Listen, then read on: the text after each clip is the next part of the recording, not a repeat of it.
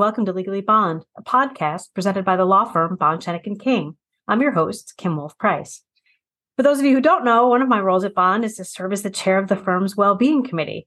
On today's episode, we'll be discussing well-being with a special guest who spends a great deal of time and professional focus on the issue of well-being in the legal field.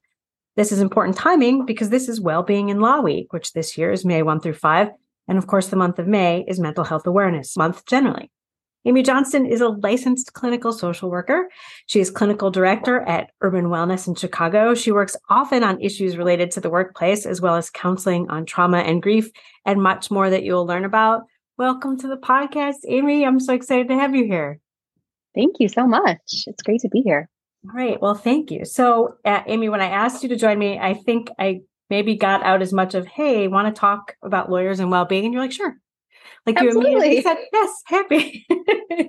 so I'm so grateful that you said that and that you were willing to jump on and talk about this. And of course, also grateful that I've had the chance to get to know you through this work. Since I didn't give you much guidance, I hope we can talk a bit about what maybe what well-being means to you, why it's important to focus on it in the workplace, and particularly legal workplaces, of course, and then perhaps learn a little bit about All Rise, your new initiative with the New York State Bar Association. Does that work as a plan?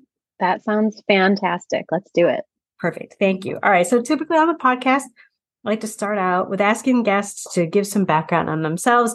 I think listeners appreciate knowing a bit about who is speaking. So would you give us just a bit of information about you and who you are? Where you went to school, family, yeah, absolutely. I grew up in Chicago. I went to Northwestern University for my undergrad and then University of Chicago for grad school. So I kind of did the north side, south side rivalry as far as schools go here in the Chicago area. Uh, some of my Northwestern friends were not so pleased when they found out I was going south to University of Chicago but and I I ended up back where I started. I've lived a lot of places, but I boomeranged about two miles from the house I grew up in, where I live now on the northwest side of Chicago with my husband and my two kids. Charlotte's nine, Tommy seven.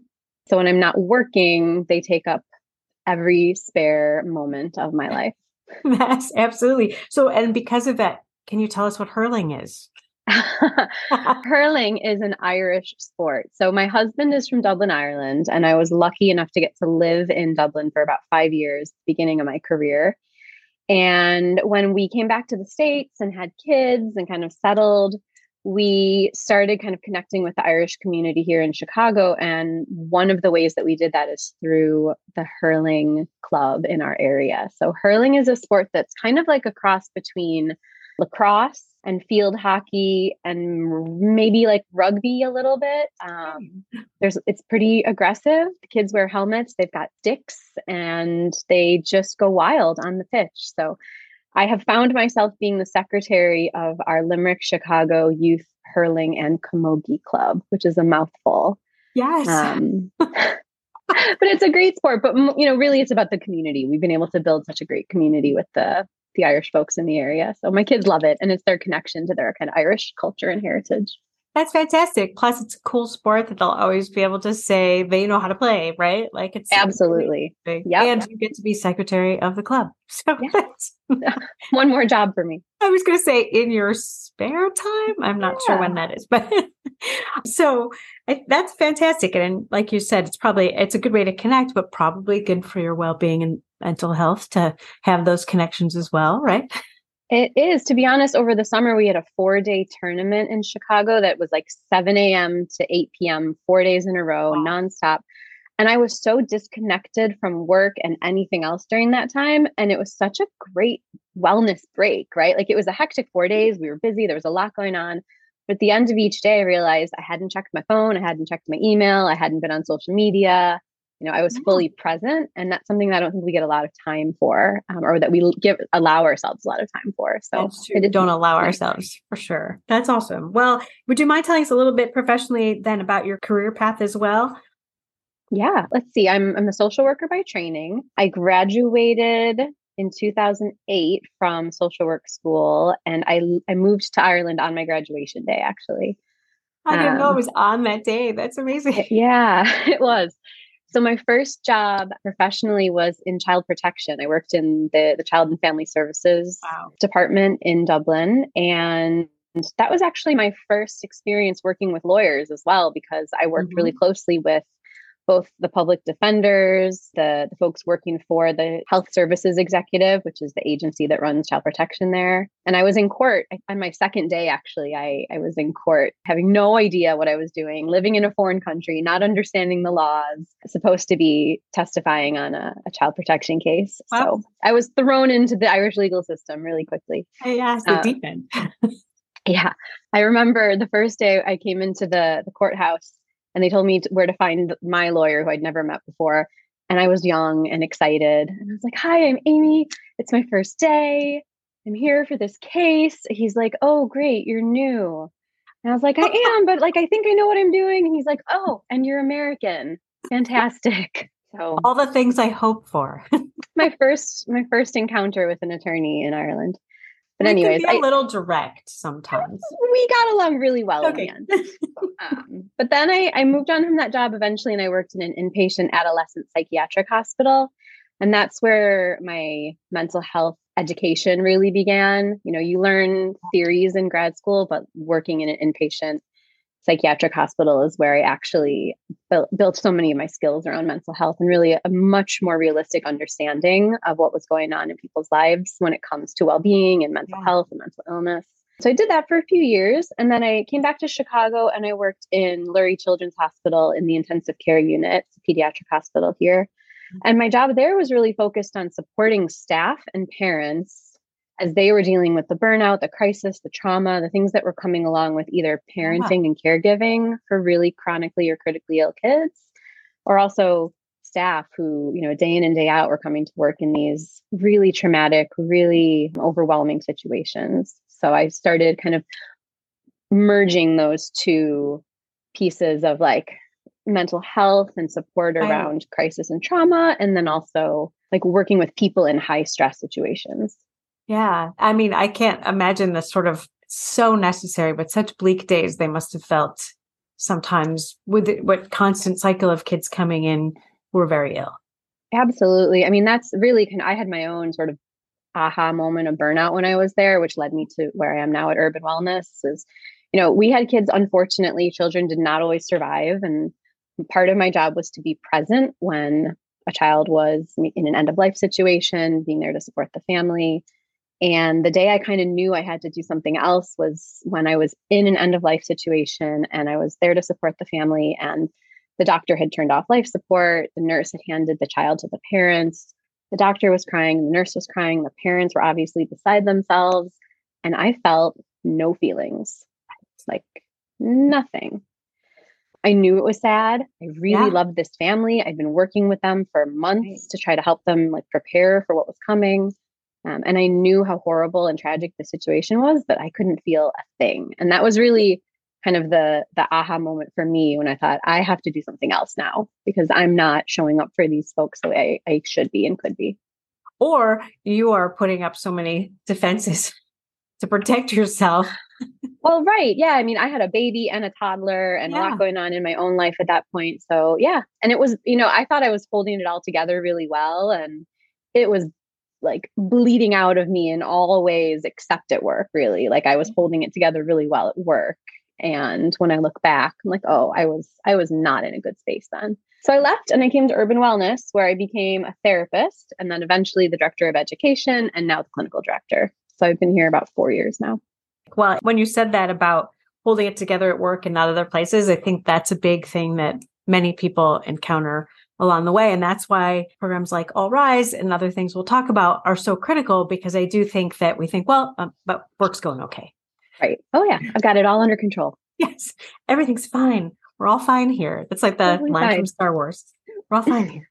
Um, all right. So, well, thank you so much. I sometimes, as you probably have already experienced and experienced first, maybe in Ireland, sometimes with anything law related, we skip the human component. So I think it's important that we start out the podcast every time with getting to know who we're talking to. So thank yeah, you so much. That. Yeah, thanks.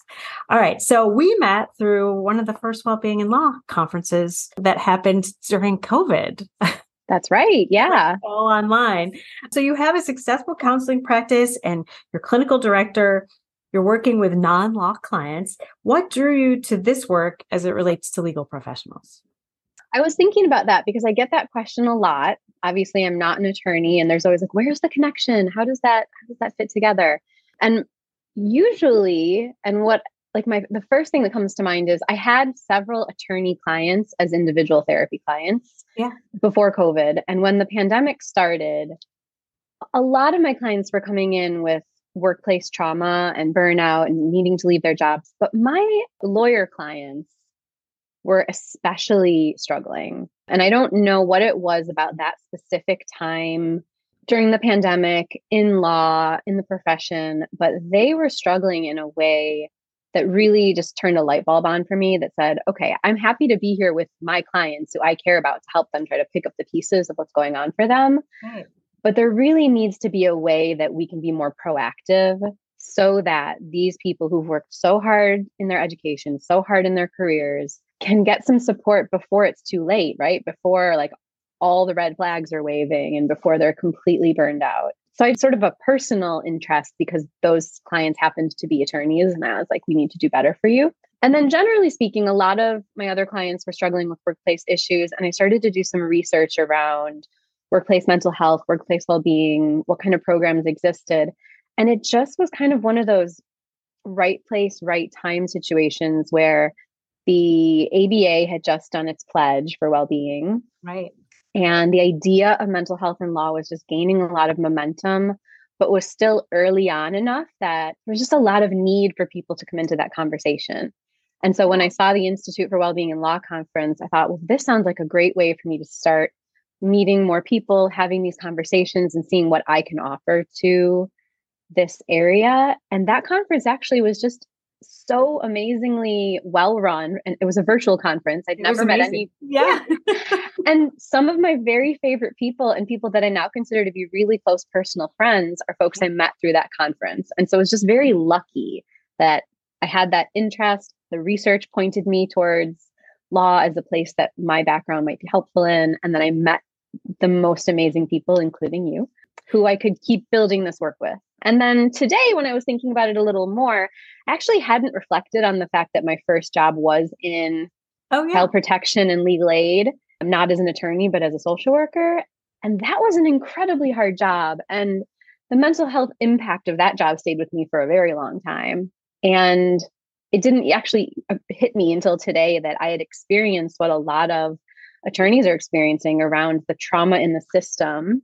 Yes. Um, and that sort of secondary vicarious stress and trauma that comes from working within legal systems that are pretty broken. And they are in Ireland just as they are here. Yeah, no, that's really interesting because the social systems that feed into the legal systems where one's broken and the second one's broken, but it's supposed to be the thing that fixes it. Mm-hmm. You know, that's that is a lot. So yeah. That conference was amazing. And I mean, we worked together for what, almost two years on various things before finally in January we were in the same place. the same time. Uh, yes. And my partner, Ashley, who couldn't yes. be here today because she's unfortunately nursing a migraine, but she and I met at that conference as well. And we built a whole collaboration together over the course of the year, having never met each other once and finally got to meet uh, in January. So it was an amazing way to meet people um, that I just never expected. Yeah, it was fantastic. It, yes, we're definitely going to shout Ash out a lot throughout the course of today. And we'll have to have you guys back, I think, on the oh, podcast. Oh, anytime. Yeah. All right. So when we say well being in law, I think that sometimes people think we just mean the lawyers, but your story proves that it's more than that, right? It's everyone who works in, near, adjacent to, because the law is often people presenting with a problem and saying, please help me fix it. So mm-hmm. if you're the counselor involved in a child protective issue or the assistant or the paralegal or anyone working in and around that realm, you have those same stresses, don't you?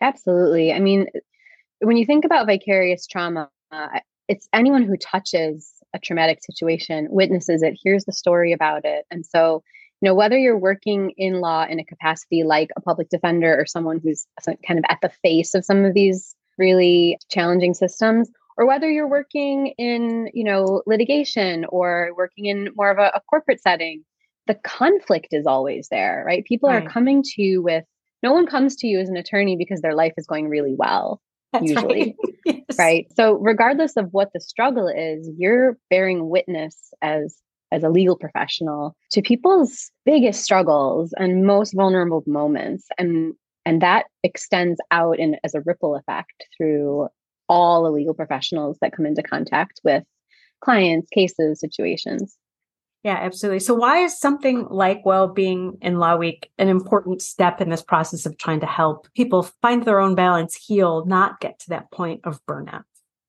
I think well-being in Law Week is kind of a door opener, right? When whenever you have a, a day or a week or a month or sort of a, a set time to acknowledge or celebrate or bear witness to something I always feel like it's a double edged sword. On one hand, I want us to be thinking about this all the time, not yes. just during well being in law week. But on the other hand, you have to have an opening somewhere. And I think well being in law week is an amazing opportunity to really highlight the hard work that's going on all year round in a lot of firms and organizations and bar associations. It's a way for the spotlight to really be focused in on some of these initiatives. And the hope is that that triggers that ripple effect into the rest of the year. Um, that it's just a first step in giving people some more awareness around what they can be doing all year round to take care of themselves and to take care of their colleagues. So it's probably the same then with mental health awareness month too, right? Like we want this to be all the time, but if we have to sort of like that, you know, town crier moment of like, hey, pay attention to this, and then hoping that the message gets out. That it sticks, right? Yes, absolutely. I mean, I have so many organizational and business clients who want me to come out and do trainings and webinars and presentations for Mental Health Awareness Month, which is fantastic. And what I love is when that continues and, you know, they use that to then launch whatever they're going to be doing for the rest of the year. What I don't love is when I don't hear from them again until the following April when they're like, okay, it's time again come on back. Um, yeah, exactly. And I know that people get busy, but it is something that we have to focus on much more often. I mean, and I think, and I'm I'm saying this because I was actually just looking through them. There are, are small things like the advocate that you've put together, which gives people some talking points and starting starting points. Do you want to talk just a little bit about resources like that? Yeah. the Advocate is a little card deck that I made early in the pandemic when I clearly didn't have enough to do because I was doing things like creating card decks on Canva. I was dipping my toe into graphic design. but it's a card deck with different topics and themes around well-being and you know, we look at things like anxiety, uh, trust and connection, coping and resilience, stress and stressors and then leadership and sort of how to lead well manage well and support your team and really how to have some conversations around this stuff because historically and in law i think more than many other fields these are not topics that were openly discussed absolutely. ever up until maybe the last few years in most places and so i think when you can have some resources just really simple ones on how to start a tough conversation, how to ask someone how they're doing, or how to respond if somebody shares something with you yes. that's hard, right? Like how to manage your boundaries, because obviously you're not a therapist and you shouldn't be, but you also still need to know how to hold space for people who are struggling because more and more people are showing up with them, their whole selves at work, which is something we say we really want, but it also mm-hmm. means managers, leaders, supervisors, colleagues, we need more kind of resource and background on how to show up for them right? How to how to hold space for people when they're struggling. Yes absolutely. And and that's why last year we had you come into the firm because there was a lot of trauma in the news and it was affecting many of our geographic markets and people generally. And we we really do believe in you know as the diversity officer i think well-being is part of my role right? Because it's inclusion and belonging and mm-hmm. your whole mm-hmm. self is part of it. So you held a, a conversation on vicarious trauma and grief and to let people give them a few skills, a few things to talk, they can hold on to because it's so important if we want people to bring their whole selves to work that we see and acknowledge that whole person. Right, right. When we say like bring your whole self to work, you know, it doesn't just mean like bring your quirky personality, although that's some of it, you know, yeah. like I have pink hair, I have tattoos. Yeah, oh. I'm a little, you know. But what what that means really if people take it to heart is like sometimes people are going to show up struggling. Sometimes people are grieving. Sometimes people have just had a horrible fight with their partner or their child and are you know, not fully prepared to be the best mm-hmm. version of themselves that day. Sometimes people can't show up because whatever's going on right. for them is so overwhelming that they need some time off. And so it's not about everybody bearing their entire personal life all the time at work. And that's not what we mean by bringing your whole self. It just means like we need to create psychologically safe spaces where people can feel vulnerable enough and brave enough to say, hey, I'm struggling today. So I'm going to cancel some meetings and just work on some paperwork or, you know, some doing some writing or doing some things where I don't have to maybe be on or I'm going to take a half day today because I really need to just give myself some space, right? So you don't have to share every detail of what's going on for you, but you need to be able to ask for what you need. And as leaders, we need to be able to give people that space and, and help them feel comfortable to do that. Right. And not judged. Yes, absolutely. Yeah. Just like giving grace a little bit, just, mm-hmm. and maybe even a space where people can say, Hey, I need a half day today and not expect them to bear everything because right. maybe they can't at that moment. Yes. Just giving people that flexibility and that trust, right? That like, I trust you that if you tell me you need a half day, I don't need to know why. Right take it. You do what you need to do. If you need to take the day today for whatever is going on for you, I trust you that that's the best decision and that you will catch up when you're back yeah. or you will delegate or, you know, I can help out or whatever that looks like. Right, exactly that. You can you could manage this workflow that it'll get done in the way it needs to get done and you can do what you need to do. So mm-hmm. it's really so important. And you've worked with you mentioned healthcare workers who are dealing with tremendous trauma. And you've worked with a variety of other people, both in individual counseling and in organizations. Is there a way that law is a little bit different in the approach to well being or how you have to approach this? Yeah, I think it is. There's similarities and differences. So I think when I when I'm working with physicians, especially intensive care unit physicians, I, I feel like their personalities are very similar to attorneys. Fair. Perfectionist, that really loud inner critic, um, that sort of very like driven mentality to you know do the best you can and to succeed and i see a lot of similarities in the type of people that go into those roles i think one of the differences is that in healthcare there's really no denying that you're face to face with trauma all the time that's fair. i think that there's more acceptance and acknowledgement that as a physician, as a healthcare practitioner in a really high stress environment like that, you're not really saying, like, it's fine, I'm good. There's nothing really going on here. You're coming right. home saying, like, someone died today. I yeah. was doing CPR on someone, like, this tragedy happened. So I think there's just more acknowledgement about how tough it is on a day to day basis. I think in law firms, number one, I think it's a little bit harder to make the connection sometimes between trauma Absolutely. and law. Because it's not um, life I, usually. Yeah. I see it now so clearly from being kind of an outsider in in the world. But I think when you're in it, it's harder to maybe make that connection. And I think that's partially because when we think of trauma, we think of car crashes, deaths, violence, explosions, like capital right. T trauma. But what really actually wears us down over time and impacts our mental health, it's not those capital T trauma events. It's the daily, never ending, chronic, high stress environment that yes. never really lets up and is unrelenting. And I think that's what attorneys and legal professionals are starting yes. to connect with more, right? That like yeah. it's small t trauma, but it's never ending, it's persistent. So I think that's where there's some there's some differences there. I think another kind of difference within the legal profession is not so much between the legal profession and healthcare, but legal profession and the rest of the world, is that lawyers don't want to need help. So a lot of clients will come to me being, you know, business clients, organizational clients saying, like, we really need some help. We know we need to do some work. We just don't have the expertise to do it. Like, come mm. in, see what you think about us, see how you can help. Like, let's make a plan. And great, that's what we do. Yeah. With law firms, I think there's still a lot more hesitancy to say, we need some help with this. We're not coping so well. We need some support. A lot of times people are still thinking, like, what if, if we say we're not doing okay, what will people think about us? Will people still trust us to take their problems on? Absolutely. So I think that there is that sense of protecting the image or protecting this idea that lawyers are bulletproof and infallible when in fact like none of us are. Right. And we know that about ourselves, but it's just that image that I think you're right. It's sort of a protection of like, well, people need to know that we're here for them.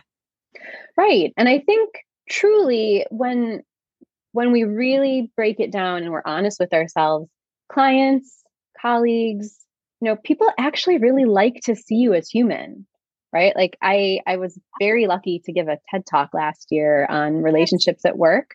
But one of the things that i thought was really kind of potent in the in the talk was like if you show up on a zoom call with a giant coffee and a messy bun and a story about like the chaos of the morning routine with your toddler i promise you that your client is going to feel some way connected to you in that moment right? right like i think it's more important than ever for people to see us as humans, both because it creates connection, but also because it helps with these unrealistic expectations. Yes. It helps kind of set some boundaries. You know, lawyers are amazing professionals, legal professionals are so good at what they do, but you're not superheroes and no one should expect you to be.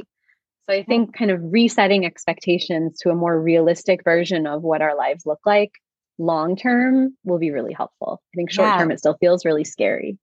I think so, absolutely. And I have to say, like that's part of the the podcast. Uh, producer Kate and I. That's why everyone gives that intro because we want people to connect as humans. Mm-hmm. Tell us a little something about you. Makes a big difference. Absolutely. So I think you know, little by little, it's it's happening in the legal world, but I do think there's just some armor that yes. that still kind of gets in the way sometimes. We're not known as a profession that changes quickly. No, that's okay it's a good challenge. It's a good challenge for us uh, social workers and therapists.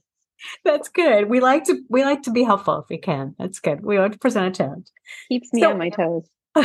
so if a managing attorney is listening and thinks, you know, I we should be focusing on that. What are some sort of first steps to bringing a conversation about well-being into the workplace, into a, a, a law firm or a legal services agency? I think if you really want to start working towards culture shift and making sustainable real change i think you have to come at it from two sides i think we you need a top down approach and a bottom up approach okay and what i mean by that is you know a top down approach really means leaders have to be leading this conversation because of those kind of worries about what will people think or how will i be perceived psychological safety which really means just like people feeling like it's okay to tell the truth about how they're doing and there won't be any blowback or consequences. That cannot be achieved unless senior leaders, partners are the ones modeling that.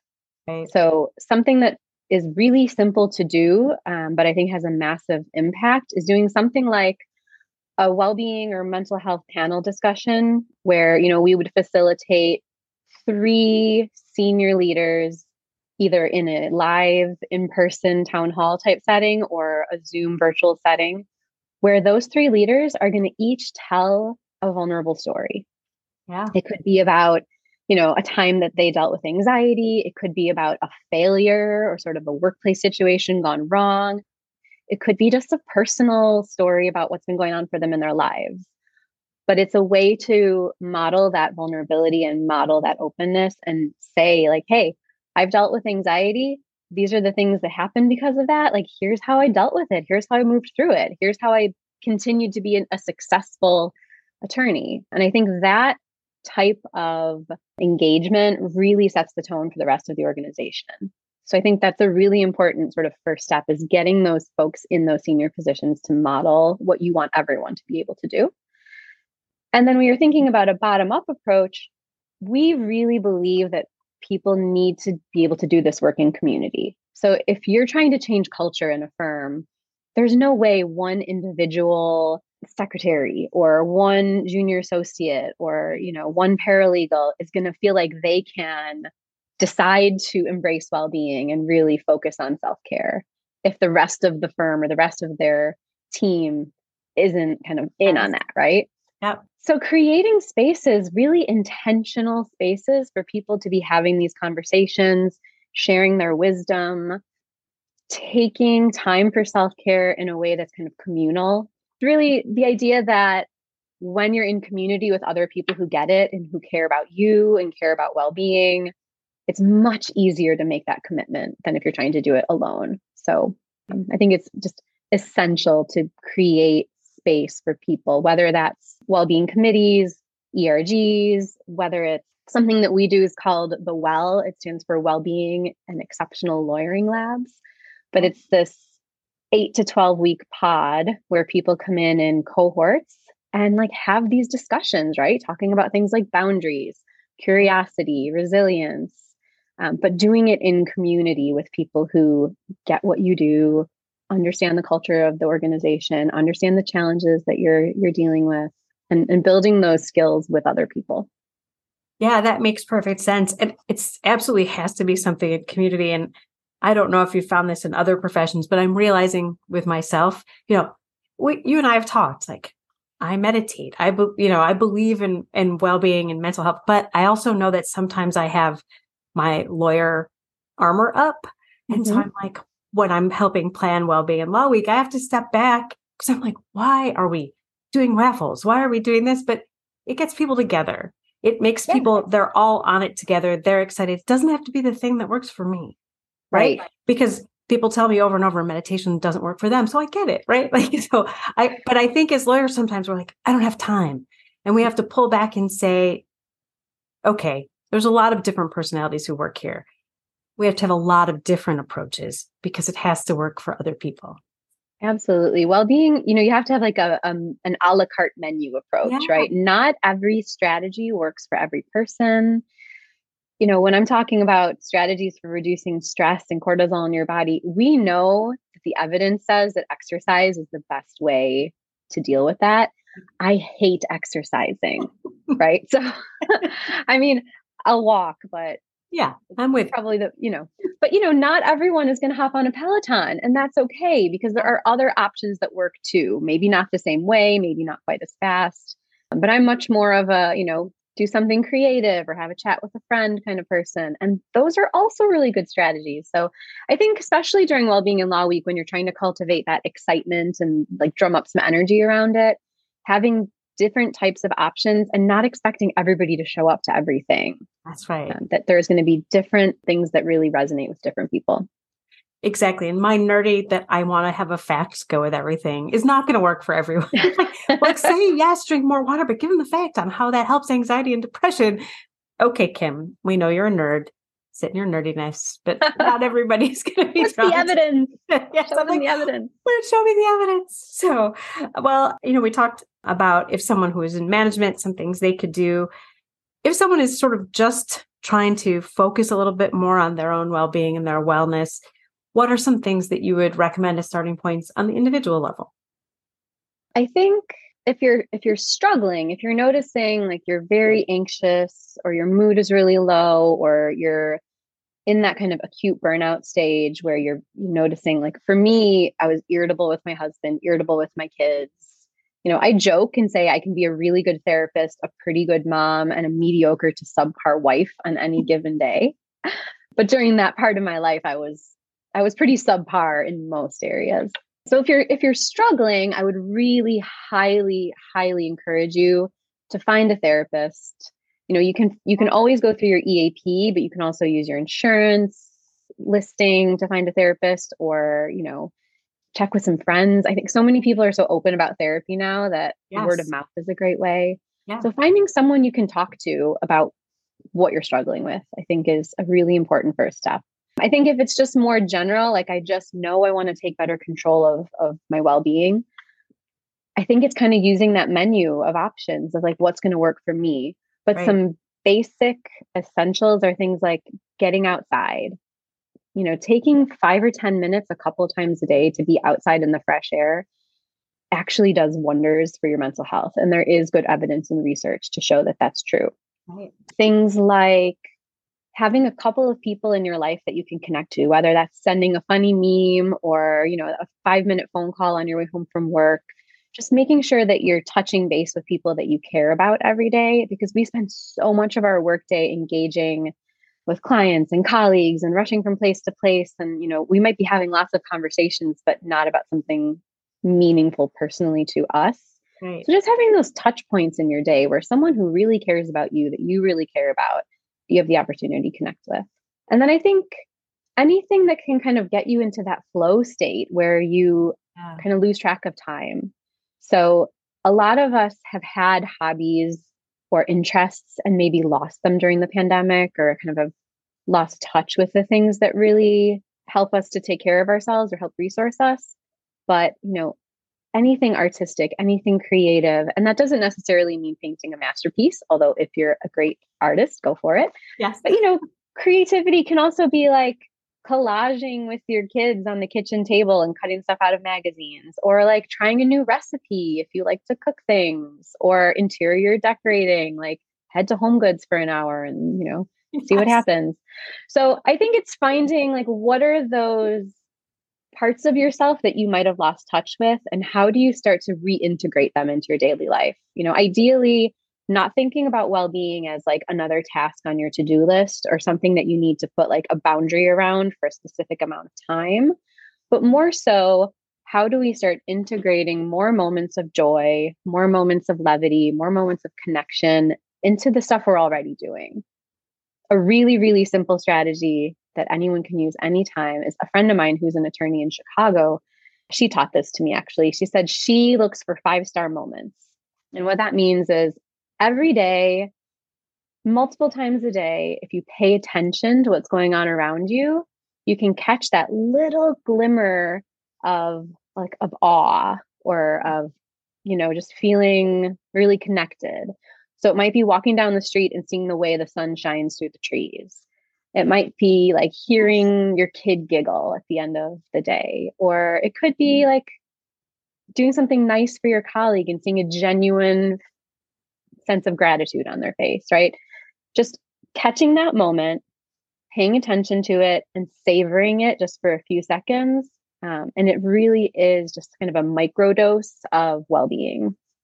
That's fantastic. That's such a great and simple sort of strategy that you can can incorporate because you, you know you just gave excellent advice that it's not something in boundaries. It's not a task on a checklist. So that's a way you can just sort of incorporate it fully into what you're doing. Yeah, I mean, in any situation, if you give yourself enough time to just pay attention, you can usually find something yes, that you can savor for a minute. Well, it's even like when you get in the car and a song that reminds you of like your best friend or a, a time comes on, just take a moment and like. Yes. That's it. We've started in the morning, my kids get in the car and we stick on a song, same song every morning. And that's our going to school song. And it pumps us up and yes. we all sing along and it maybe sounds silly, no. but it's turned our morning routine from like, come on, we're late, we're late, we're late, get in the car, we gotta go, we gotta go, to like, okay, whether we're late or not, as soon as we get in the car, we put our song on and we rock out to it for the five minutes it takes us to get to the drop off line. And it really has changed the tone of our morning just because it's it's part of our routine now and we've integrated we have to drive to school anyway so we right. may as well drive to school doing something that kind of pumps us up and sets the tone for a good day yeah that's terrific well, so since this is a law podcast, I think maybe we should talk about All Rise for a couple of minutes before we sign off. This is a Absolutely. project that you and your partner Ashley Frankel developed for the New York State Bar Association, which is really amazing. So, can you give us a little bit of an overview? Absolutely. So, I had done a little bit of work for the New York State Bar Association last year after the Dobbs decision. The women the, in the, law section. at uh, the women in law section came to me and said, We'd really like you to do something for our section on Dobbs. People are having really strong responses to it, and we're not really sure what to do with that. So we did a session on grief and trauma post Dobbs, and it was incredibly well attended. So many people came out for this. And I did something that I think the organizers weren't sure was going to work, which was broke people up into breakout groups and had them talk about their own grief and trauma responses, right? This was not a webinar, it wasn't a training. It was really a facilitated discussion on how people were actually doing. And the response was just fantastic. People, I think, didn't realize how much they needed to talk about this, especially with other people in their community until they were in it. Um, so after that, Libby Coreno got in touch with me from the New York State Bar Association and said, We would really like to work on a bigger project with you around lawyer well-being. The women in law section really, you know, wants to to st- get involved in this and sign on to it as well. What do you think? And that's kind of how All Rise was born. So my my colleague Ashley and I had been working together on some smaller projects over the course of the last year. And one thing that's true of putting together any program that wants um, CLE credit is that you need a practicing attorney to co facilitate. That is true. Very lucky for me, Ashley is an attorney and a leadership coach and mindfulness guru. So Ashley and I joined forces and we created something called the All Rise Initiative, which is a partnership between my organization and her organization fully focused on legal well-being. So we have a program that we're running with the New York State Bar starting uh, May 17th, and it's running for five sessions every other Wednesday for the women in law section. And it really is focusing on those essential aspects, those core skills of well-being. We we really wanted to move away from just information and move into insight, skill building, action, building community, you know, really an integrated approach to well-being, not just like here's some information for you to take away. So we're going to be looking at things like awareness and acknowledging how mental health um, and stress impact us and our bodies.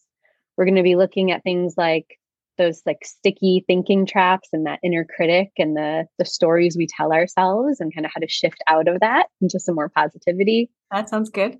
We're gonna, we're going to be looking at relationships both with other people and our relationship with ourselves and thinking about our values and you know the meaning and purpose in our work and how important that is. We're going to be thinking about rest and recovery, which is something that I think attorneys and legal professionals don't tend to spend a lot of time on. Yeah, that's um, fair. Yeah. But but you know, I think it's for good reason, right? Like it's not a system that's set up to promote rest and recovery. So that's, that's why it really has to be intentional and people have to really be kind of open to thinking differently about how do we plan our recovery? How do we set boundaries in a way that still allows us to do our job? How do we incorporate restorative activity into our daily life, right? Because we can't we're we are very realistic. You know, Ashley was a practicing attorney for a long time. I have been around enough attorneys at this point to understand the reality of the work that you all do. We don't want to come in being like, oh, well, just, you know, take more breaks and take more vacations and work less hours. We want to be realistic about what the the real lived experience is of attorneys and legal professionals and also how can we start maybe shifting mindsets and incorporating some new ideas that can really move the dial that's fantastic yeah i mean as the incoming chair of the women in law section, I'm we were so I can say that that was one of the best received programs we had, and All Rise just really has so much potential to help people sort of shift that inner dialogue a little bit, and hopefully then, as a profession, we can start to make some change. Right? When you're in a profession where hours billed equals revenue, that's a reality I mean, yeah. it's not like that in all parts of the legal profession, but in private practice, it is. So, how can you be healthy within that framework? Right, right. Within the reality of the world you live in, how do we take care of ourselves? How do we take care of our people? And as leaders, how do we maybe rethink some of those systems and structures in a way that that works better? Um, but with with All Rise, we're we're really excited because it's designed to be run in small cohorts of 24 people at a time. So we're going to have 24 women in this first inaugural cohort. And so, besides the education and the skill building and kind of all the practices that we're going to be doing, it's the community, right? Our hope is that at the end of these 10 hours, the women who engage in this program are going to walk away with 23 new parts of their support system. Yeah. Um, people who really get it, who've gone through this experience together, who've shared some of what it's been like for them to try to take care of themselves, their kids, their parents, their work, and really come out of this with a sense of connection and just not being in this alone, right? Because I yes. think it's a lonely place to try to do this work on your own. And it's transformative to do it in community. That's fantastic. Well, I'm so grateful that you said yes to, to that program last year and then brought All Rise into joining on the podcast today. I don't know. I think we should get Ashley and take this on the road to a conference this summer or something. What do you think? Maybe one in Charlotte. Maybe one in Charlotte. We should do that. Well, thank you again, Amy. And of course to Ashley as well for all the work that you're doing with the legal profession and just for raising awareness. So, any final thoughts as we embark on Mental Health Awareness Month? Ooh, now I'm on the spot. do it all year. I, I think giving yourself some grace. I think many legal professionals, but also therapists, yeah, as, as well. Like we're also really not good at this. Giving ourselves some grace and some space to not do it all all the time, to not get it right every time. You know, we are all doing the best we can under some less than ideal circumstances these days. And I think that the skill that many of us could use is some self compassion. So I think if you do anything over the course of Wellbeing in Law Week, I would say give yourself a break, be kind. And if you catch yourself kind of using that inner critic or listening to the inner critic, reminding yourself, like, well, you know, if my best friend came to me with this situation, what would I say to her? If my daughter came to me with this concern, how would I speak to them about it? And so when you're thinking about your own inner dialogue, trying to shift it to a much more compassionate, much more gracious way of talking to yourself. Um, and if you're doing that, you will be feeling much better as you deal with whatever the stressors and pressures are that are still going to be there. But you're coming from a much more centered place. Well, that's a fantastic way to wrap up our conversation and excellent advice. I mean, I feel truly lucky I get to work with you and had the opportunity to get to know you through this work. So thanks for joining us on the podcast. And we'll have to have you and Ashley back soon. We would love that. Thank you so much, Kim. Thank you for tuning into this episode of Legally Bond. If you're listening and have any questions for me, want to hear from someone at the firm, or have a suggestion for a future topic, please email us at legallybond at bsk.com. Also, don't forget to rate, review, and subscribe to Legally Bond wherever podcasts are downloaded. Until our next talk, be well. Bond, Schoeneck, and King has prepared this communication to present only general information. This is not intended as legal advice, nor should you consider it as such. You should not act or decline to act based upon the contents. While we try to make sure that the information is complete and accurate, laws can change quickly. You should always formally engage a lawyer of your choosing before taking actions which have legal consequences. For information about our communication, firm, practice areas, and attorneys, visit our website, bsk.com. This is attorney advertising.